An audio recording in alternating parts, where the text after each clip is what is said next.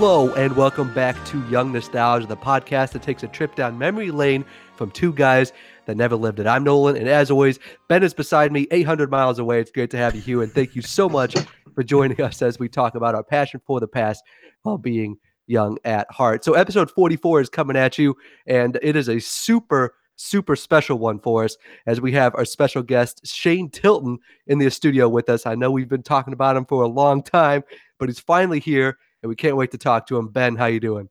Oh, it's been a long day, but you know, it's it's nice to cap off a long day with recording Young Nostalgia. I agree. I agree. Without further ado, I'm going to introduce Shane Tilton to you guys. So Shane Tilton's actually one of our brothers in arms from Phi Gamma Delta, one of our uh, fraternity advisors. He is assistant professor of multimedia journalism back at Ohio Northern University, our alma mater. Um, he works in the Communication Media Studies Department, as well as having the great honor of being the 2018 Young Stationers Prize a winner over in London. It's great to have you here, Shane. How you doing? I'm doing wonderful, Nolan. It is great to be here. I've listened to a number of the episodes. I enjoy, you know, getting a sense of where you think the past is and your you know your media consumption habits. So it's actually cool. So Nolan Ben, thank you for letting me be on. It's a it's a real pleasure. it's a, it's an uh, way to pick your brain full of whether it be your own experiences, professional, consumer, anything. Uh, we're ready here to talk to you. So without further ado, I can just kind of dive right in. So tell us a little about a little bit about yourself in terms of your education, your early career, and kind of what got you into media and where you are today. Oh, good grief. Um, well, I was um, originally uh, working for an NBC affiliate uh, right out of high school. So basically, my first couple years of college, I was uh, working as a line producer and a studio producer. So I was responsible for doing the 6, 11 o'clock news, and also, while about the same time, I was in a production company. So we did Fallout Shell Productions. We did, uh, which was in Zanesville, Ohio, which is a small town in southeastern Ohio. And between the two experiences, working for an NBC affiliate and working for my own uh, production company, I found that I really got into the interest of what makes good media. So, what do we use to tell really good stories? And essentially, I was working for news for four years and decided I'm really burned out because I would work a 4 p.m. to 2 a.m. shift five days a week. And it's really hard to have any type of life when you do that on a regular basis. So I went back, got my degree. Uh, I got my ma- master's degree in 2014, got my PhD in 2012. And during this time, I, I've seen how media the way we produce media, the way we consume media, and our relationship for media has changed in a really dynamic way. It's been very interesting. So uh, it's I've been basically playing around with media for almost 20 years. As a matter of fact, my first my first like real job that got me paid was I was a basketball videographer for my high school team. So I would shoot basketball video for three years made a little bit of money, and you know, I had a taste for it since. So it's been kind of a, you know, a wild ride.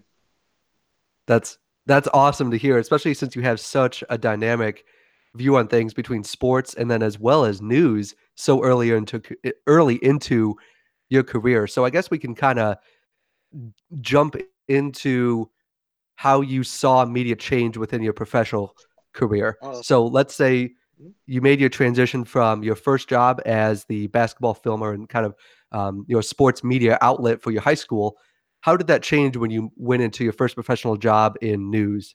Well, I mean, it's it's it's it um, basically between 1998 and 2002. There wasn't really a lot of difference because if you think about how media was shot 20, almost 20, oh, 20 years ago, it was still using tape. So when I first started shooting video, if I want to do any editing, I would have two VCRs that would have my different pieces of media I want to put together, and then a third tape deck that would let me do my editing.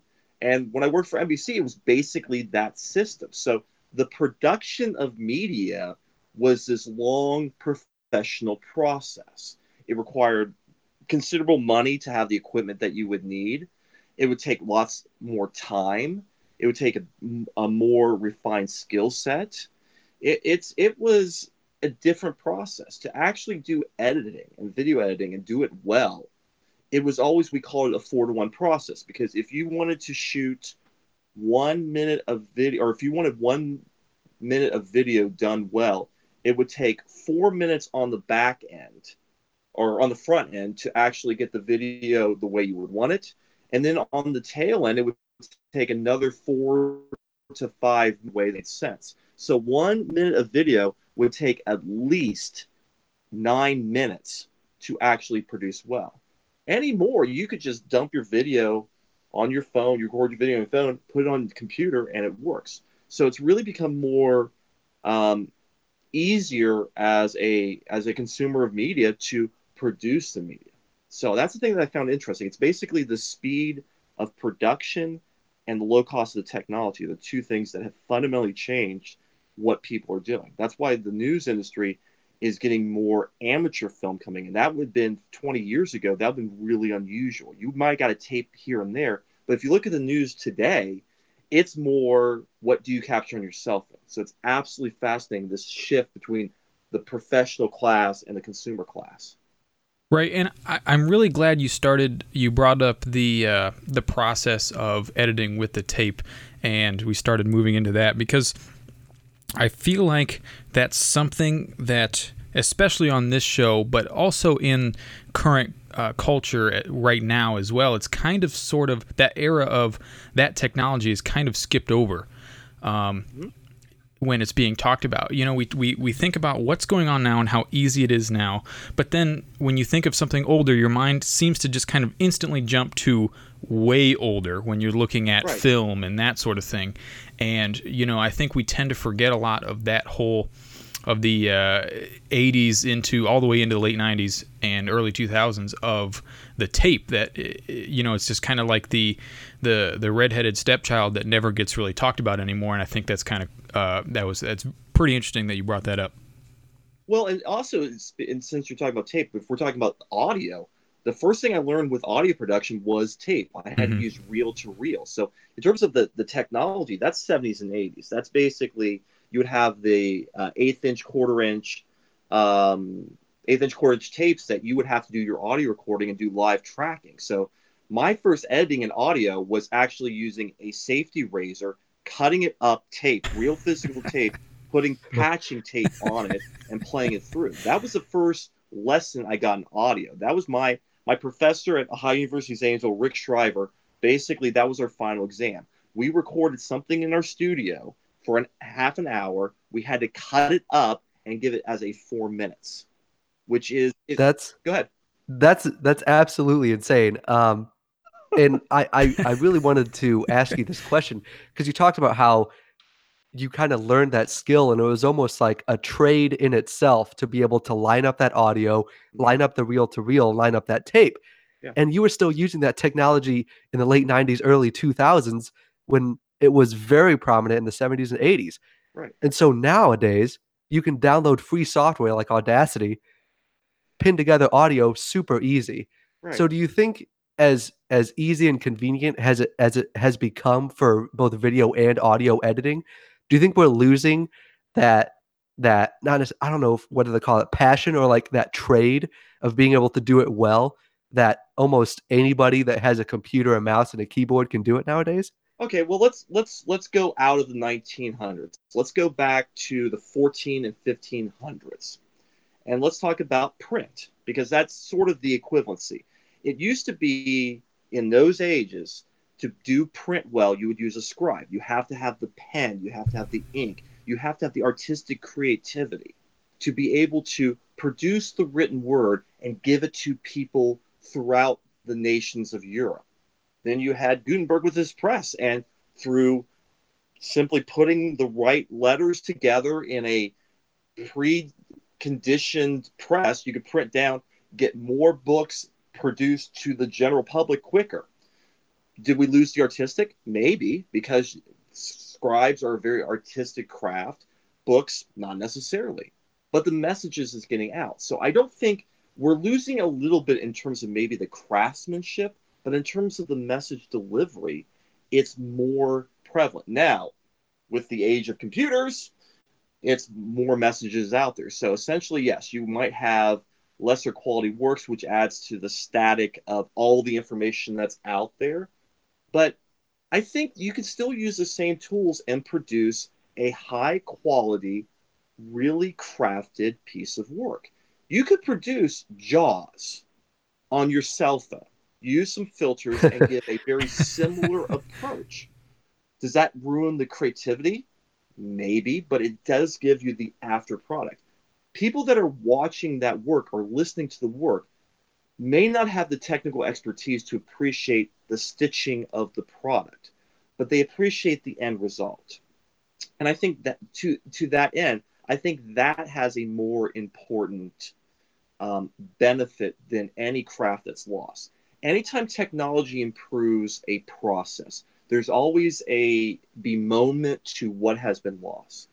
We lose in the era of transportation. We get concerned. We do we have concerns for those that put horseshoes on horses? Is that a lost craft? Yep. But we've gained so much in terms of cars. So there is this this evolution of communication that's nice, but we do lose some of the aspects. And so maybe as the sort of the reverse of that is, yeah, there may be a point where we become so advanced that previous technologies become obsolete and hard to receive.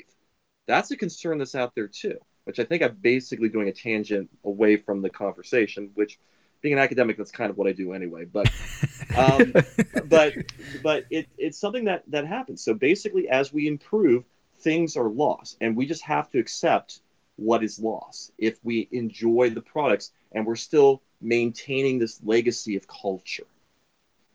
That's that's very I true. I mean, that's that's you know, you think more into it, and you know, we were talking about we we started off talking about how you know kind of sort of hinting to just it being a shame that something that is you know it becomes lost like that. But you know everything is like that. That's how that's what happens in the world.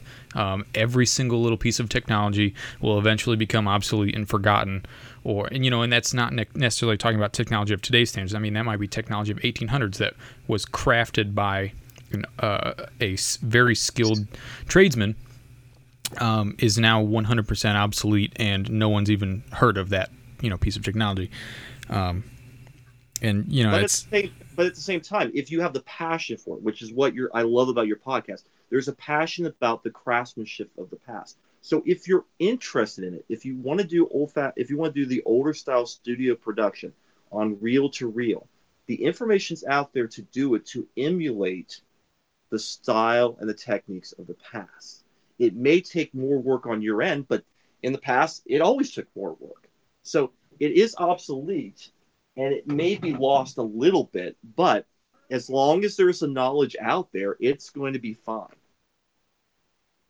I love it. Oh, I absolutely deep. love it.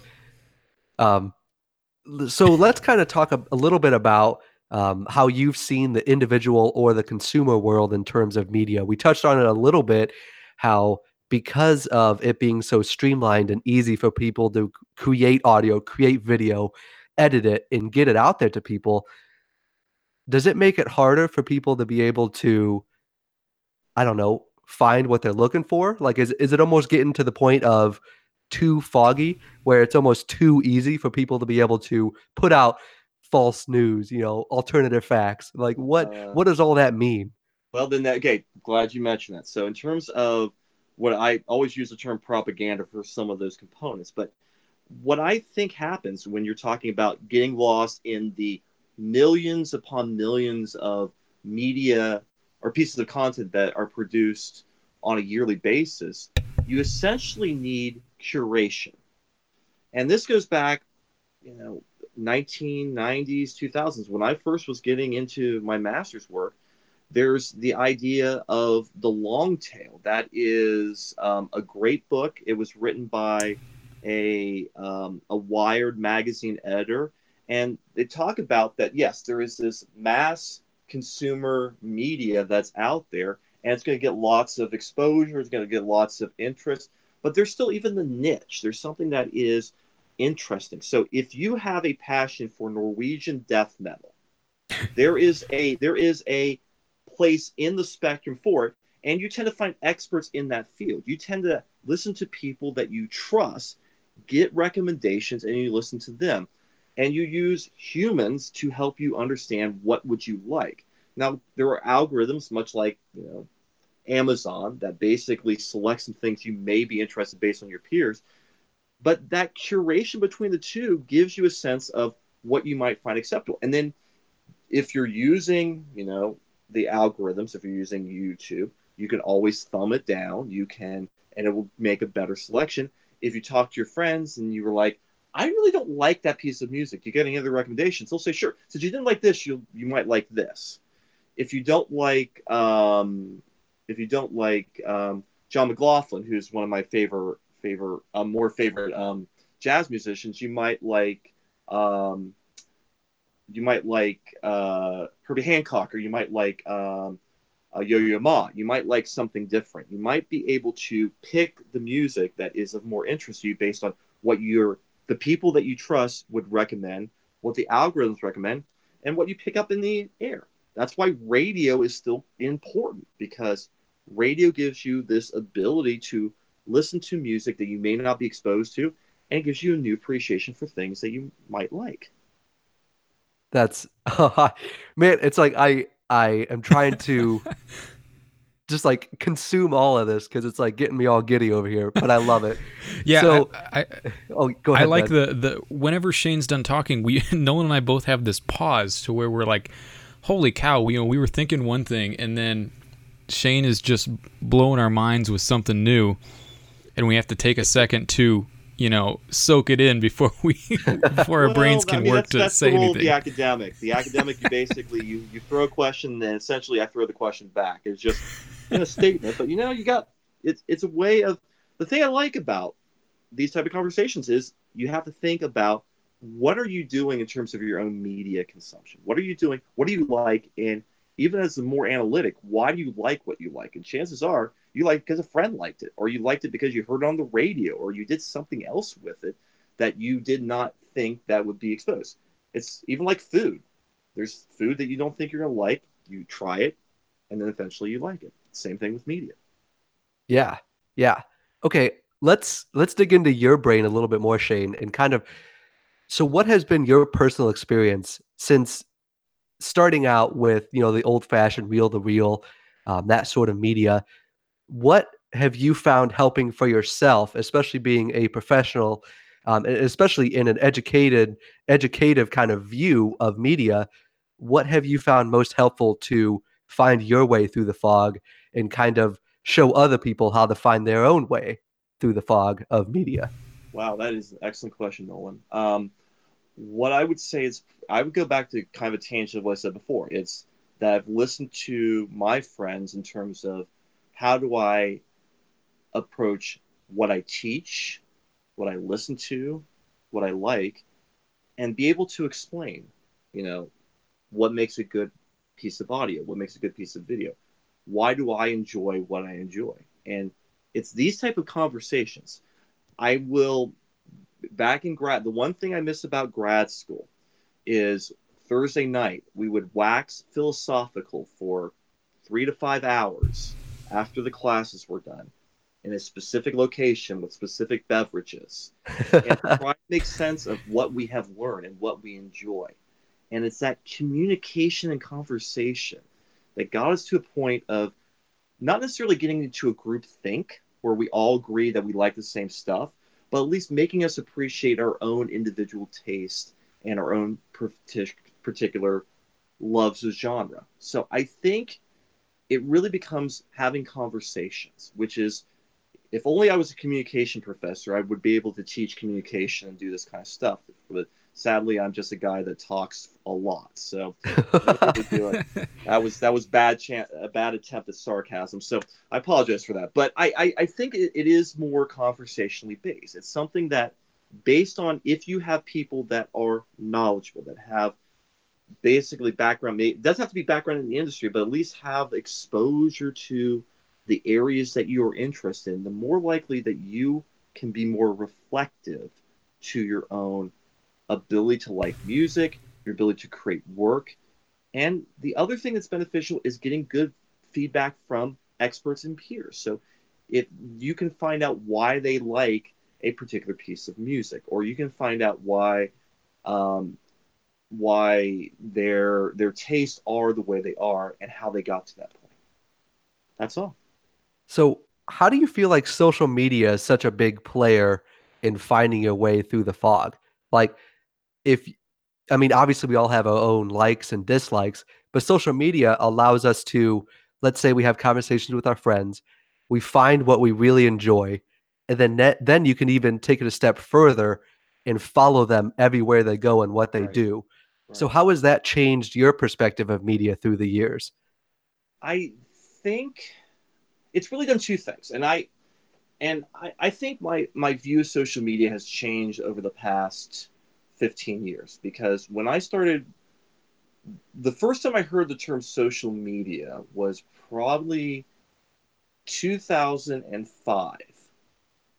It was around it was probably the end of 2005 and and I had friends in grad school that said, "Hey, there's this new website that you might want to check out. It's basically we're all on it. You can talk. It's called the Facebook. Are you familiar with?" it? I'm like, "No, I wasn't familiar." And I basically could look at pic. I could post my pictures and go online and have these conversations. What was the point of conversation in like the early part was you had these groups. So it wasn't that we were talking to one on one directly, but you might have things you like. So I went to I was at Ohio University for grad school. So we had um, fans of the Marching 110, which is the marching band of Ohio University, and we would talk about what we like, and we would find people that would share similar interests. The thing that I found kind of heartwarming about that is I knew those people were at the university. And I knew for the most part those were real people. That they were people that I could go to their door, talk to them away from the social media. And I found that that gave me a little bit of comfort. So it was building the community that was in the real world on a virtual level. And having those two points was nice because it was an extension of school.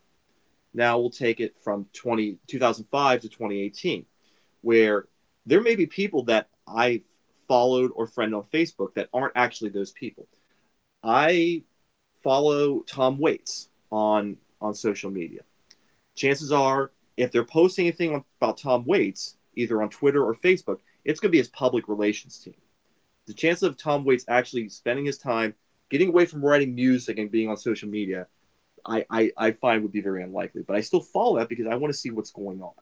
Yeah. So it's Mhm. less along the lines of maintaining social relationships and doing what many of my colleagues, um, I've got uh, Josie DeGroot Brown talks about parasocial relationships. That I feel like I'm having a relationship even though there's not really a relationship there.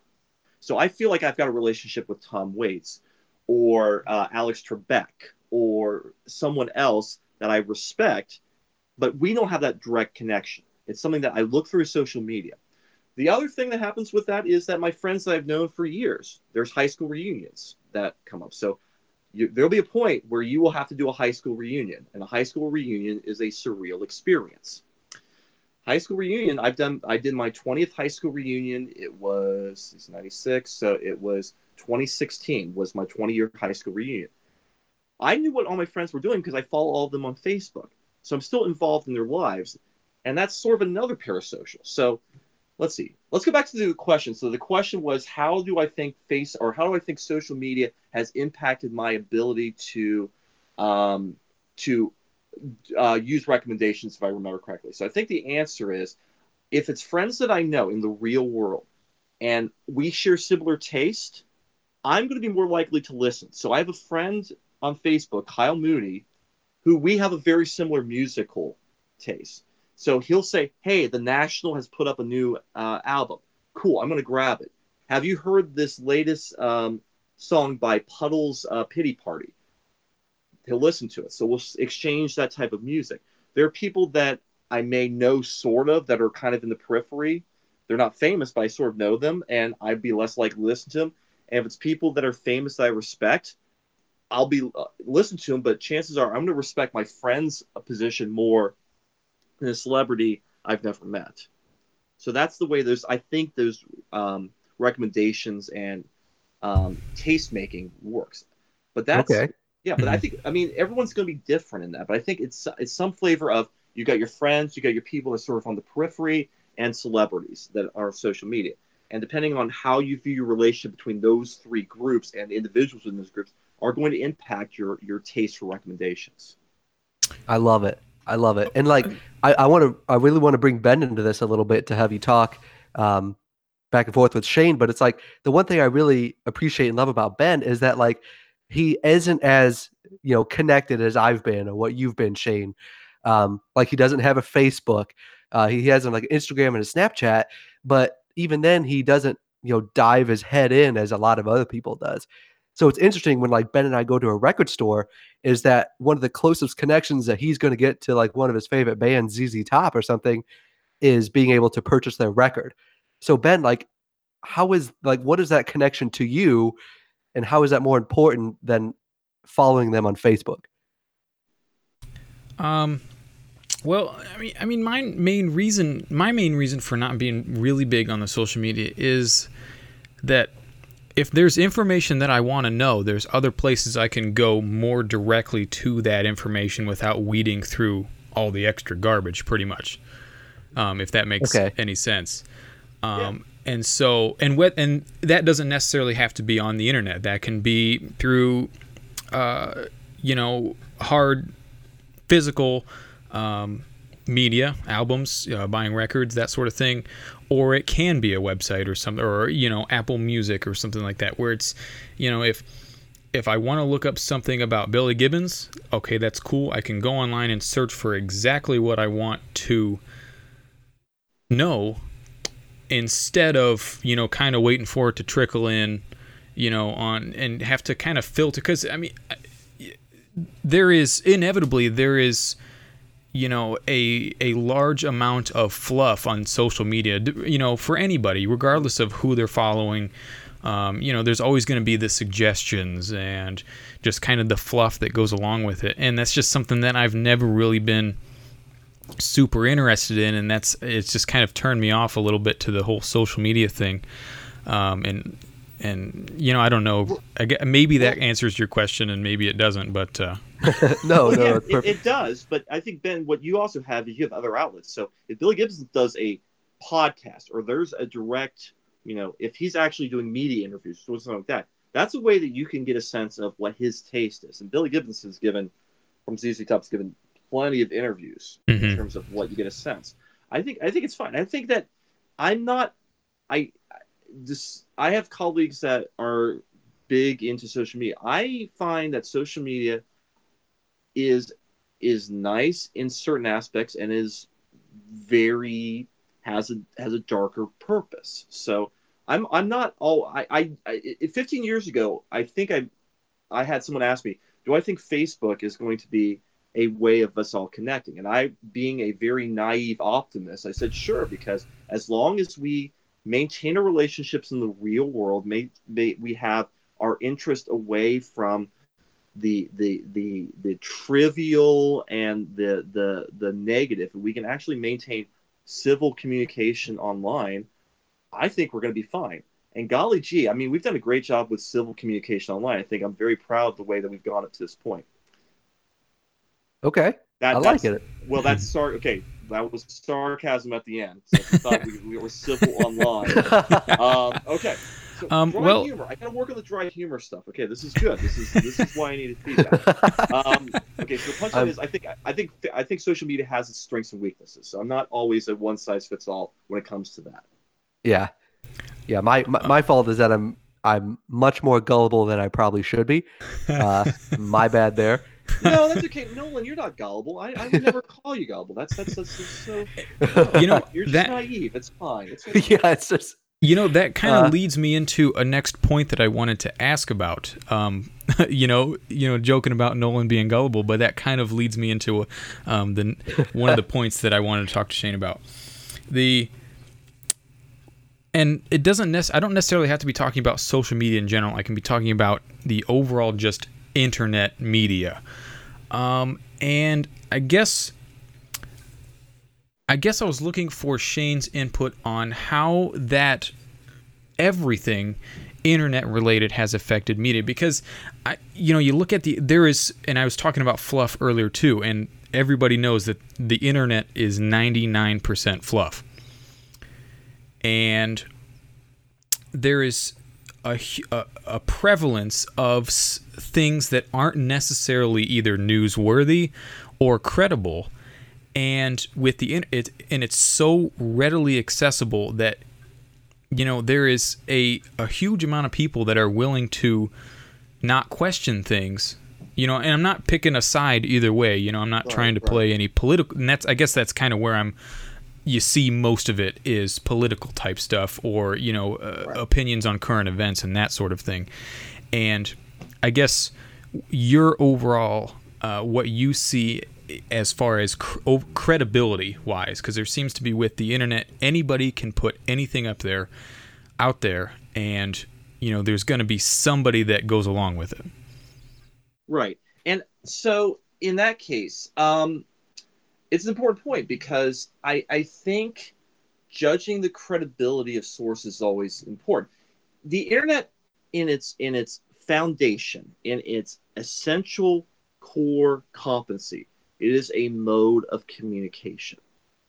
Human beings have been evaluating communication and and the the ability to trust others for thousands of years.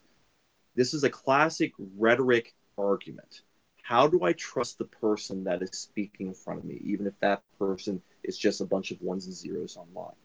And the, the general arguments is you judge them on the logic of their argument, the emotion they're trying to go through, and their credibility as a source, as logos, ethos, pathos. It's a classic tradition anymore since you can't see anyone online how do you judge their credibility and what i tend to teach my students as part of that is there is a classic test called the crap test c-r-a-a-p as a means of trying to do some evaluation. So c is currency. It or the, how current is this information? How timeless how timey timeless is this information? One of the classic um, things I use for this is every so often on Facebook or on Twitter, I'll see Bea Arthur has died. So there's a, there's either a trending topic, even though Facebook is not doing trending topics anymore. I used to see Bea Arthur, and what would happen is that people would discover again and again that Bea Arthur has died years ago, but they would not remember that she died years ago, and therefore they would keep repeating the information. So that's sort of one example of currencies that we're basically adding to this noise that Ben's talking about. But there's other things that a person could have had a position 10 or 12 years ago, and the because they had that position, that position holds with them. People will change. People will get new information. They'll make adjustments. If it's someone's position years ago that is coming up again, should we hold them to account for a position they've had in the past? That's something to consider. So that's currency. Relevance. Uh, the importance of information that suits your needs. Uh, it's very easy to be stuck in trivial. Uh, I always joke that Facebook is full of kitten videos because anytime I see a video on Facebook, it's it's cat videos or it's something that's a little bit more trivial. Um, I always have to consider what is this information doing based on something that I need to know if it's less connected, I've got to kind of put it away. Uh, we have to talk about the authority, the source of the information. This has been a problem. So, one of my past research projects was looking at um, the Appalachian region of the United States during the 2016 polit- uh, presidential election and where people were getting their information about the, the different candidates. Um, and specifically, how was the Appalachian people looked at as as a in their own regional media versus the nation and essentially the people that were closer to the appalachian region people that were west virginia public radio um, athens ohio were more likely to present the appalachian people in a more authentic way where when you went to national it was more of a consolidated presentation they got a couple of the bullet points but they didn't get to the complexity so that idea of authority, people that are closer to the source are going to be more likely to know what's going on. Um, accuracy. This is the toughest one online. Um, do we know that these people are speaking the truth? I'm a, still a big proponent of Snopes. I have family members that will post blatantly false information online and as an educator it's i feel it's my job to kind of prevent that so if i know if i can show good information that i believe is neutral in nature that shows the flaws i'll present that and finally purpose so what's the purpose of this particular piece of content if it's to invoke emotion and cause people to get angry just for the purpose of getting people angry it's probably not a good piece of content so I always have my students think about it in this way. So the CRAP test is currency, relevance, authority, accuracy, and purpose. If you can judge a piece of content based on that, you can actually make better decisions. The problem with that is what I just explained is a very analytical process. When we look at stuff online, it's often fast, it's quick. We don't have time to always analyze. It would slow the process down. But that process is important.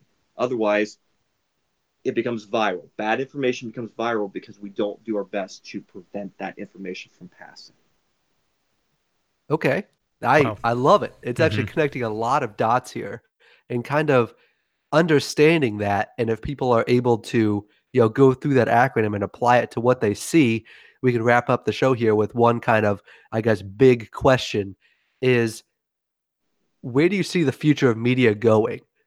Like if, if people aren't able to necessarily go through that process and you know things get out there, things go viral, like do you feel like we've hit a plateau of how people are connected or do you think it's still going to grow to a point of like a critical mass kind of thing? Okay, well, let me get my crystal ball out for just a second, Nolan. I crystal ball.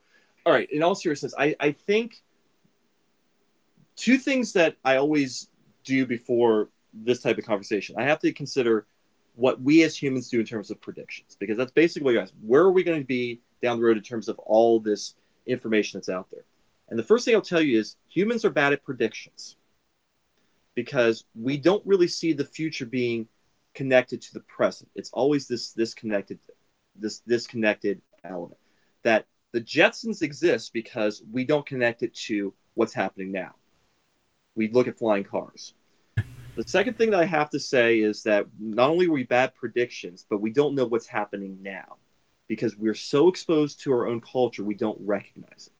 So, with those two things in mind, these are the only, I, I would always say there's three things. I think that what we tend to, what we'll see years down the road is that if there is enough outrage based on falseness and based on misinformation, then there's going to be probably um, restrictions either through publication sources, which I would include Facebook and Twitter publication sources, as a way of preventing misinformation. I, I think you're starting to see that now. So Facebook, because and Twitter, because of the because of the amount of misinformation that's spread on those two sources, it's become more problematic for society because if we have false information being accepted as normal, everyday, mainstream information, it's going to provide this big disconnection. So I think that what you're going to start to see is that the publication com- publication companies, including Facebook and Twitter, are going to start to restrict that. Number two, as I said before, I think what you're going to see more is you're going to look for a circle of friends that you trust. You're going to look for people whose opinions and expertise you trust and you're going to probably want to make it all connected. You want to make sure that all these pieces are have been vet, vetted through people that you trust and they know what they're talking about. And the third thing is chances are you're going to want it in a very simplified format, basically one source. So you're not getting multiple sources that are out there that are competing for your attention. So you're not doing abcnews.com.com as information. You're going to look at hmm. ABC News. So what I just described, golly gee, sounds like a newspaper to me. Because you have a restriction of information, you have a circle of people that you trust that's reporters, and it's one platform. And the more that I've heard, and I, I would say that that was my idea, but unfortunately I stole that from Michael Bitton, who writes for the Times of London. and he described it. I'm like, Yep, that's the correct answer. So, as a way of you know not plagiarizing others' ideas, that's where I originally heard the idea from, and I think that that's. I think we're going to see more of a consolidation. I don't know if it's going to go walled garden because we've been down that path before. Um, in the 1990s, you had CompuServe and Prodigy that acted as walled gardens, but I think you're going to start seeing sources that are more vetted. I hope have more expertise and be able to get information that is reasonable for our needs as a society. Because if we have the media break down and we no longer trust mainstream sources and we have this fragmentation, then we can't speak to each other. It's basically the Tower of Babel. We've all decided to speak our own languages and go to our own tribes. That's a problem. Yeah, Ben, did you have something? Well, yeah, kind of. Um, going back to your first point, and I think I, I would like to make an important distinction. Um, the word restriction is a a difficult. Okay, yeah. Let me let me uh, let me clarify. when I say restriction, I'm I I think I mean more along the lines of, um, I I guess filter is pro- maybe a little bit better, but I think it has the Okay. same. But I think Well- when I say well, okay, so when I say filter or when I say restriction, I think it's something that has the potential to prevent harm. It doesn't mean that you cannot see it. So this is not Right. a first. Trust me. Okay, so yeah, That's let me- where I was going with this. Is that Yeah, it could be a you, yeah. slippery slope. No, no, no. Um, slip, and that's where I'm with that. And it's not a First Amendment argument, and there's a whole thing about First Amendment. When I say restriction, I think it's that it's more like a rating system, is what I mean in terms of restriction. Because you can see an R-rated movie hmm, as long as you recognize it's an R-rated movie. That's the type of restriction. So th- thank you for letting me clarify that. That's that's an important point. Thank you. Yeah, and I, I I heard that, and I, I I felt like I knew what you meant, but I wanted to make sure that it was explained and that someone else didn't misunderstand. No, perfectly reasonable. Yeah, because I, I, as someone that believes in in in in the the marketplace of ideas, I think that's important. But I think it has. There also still has to be. You have to know what you're buying in the marketplace of ideas. So you need to have it labeled properly to understand its place in the marketplace of ideas. Okay, okay. Yeah. Very good. Thank you. Thank you, Ben. I love it. This is absolutely amazing. And oh my God, I wish we could talk forever. But uh, there, there's just so many things to be able to talk about and continue to understand and grow with media. And Shane, I would really love to have you back. Both of us would really love to have you back um, to kind of talk a little bit more. Again, Shane Tilton, assistant professor of multimedia journal- journalism, excuse me, at our alma mater, Ohio Northern University, and the honorable 2018 Young Stationers Prize winner. Shane, thank you so much for joining us today. It's been my pleasure. Thank you, Nolan. Thank you, Ben. As always, you can uh, leave a if you enjoy the show, leave a kind of view on Apple Podcasts or wherever you listen. We're out there on Google Play, Stitcher, Spotify, um, anywhere where you carry your favorite podcast app. If you want to, we want to actually hear. I need some water. We want to hear from you guys, our listeners. If there's anything that you want to know about Ben or me or any of our guests, give us a shout out and give us a quick email, youngnostalgia2017 at gmail.com. That could be anecdotes, things you love about the show. If you want to be a future guest, future topic, any question that you want to know about us, give us a shout out. Um, and, and, and please follow us on our Facebook and Twitter accounts. And you can also find Dr. Tilton out there on Instagram, Facebook, and Twitter as well. He keeps his feed pretty, pretty, uh, pretty thick with amazing media news as well as as as his own uh, happenings. So it's great to keep up with him. And uh, thank you so much for joining us. Anything else, big guy? Um, no, nothing besides uh, you know that was a, a, a fantastic show and and having Shane on, we've been trying to make that happen for quite a while, and uh, and I, I would love to see that happen again. And you know we're and just in general, we'd like to to get more into the guest. Um, i- into having guests on the show in general. Um, and you know that's something we've been working towards, and I'm really excited that now we're starting to begin that. Yeah, no, I totally agree, and, and it's great to be here. Uh, we figured it all out, and uh, the good thing is, is that we don't have webcams when we do guests. So even though I dressed in a shirt today, nobody could see it. So that's okay though. uh, I think uh, I think that pretty much does it for episode 44. Thank you everyone for joining us, and as we always say here on Young Nostalgia, Keep the bottles empty and the ashtrays full. take care, everybody.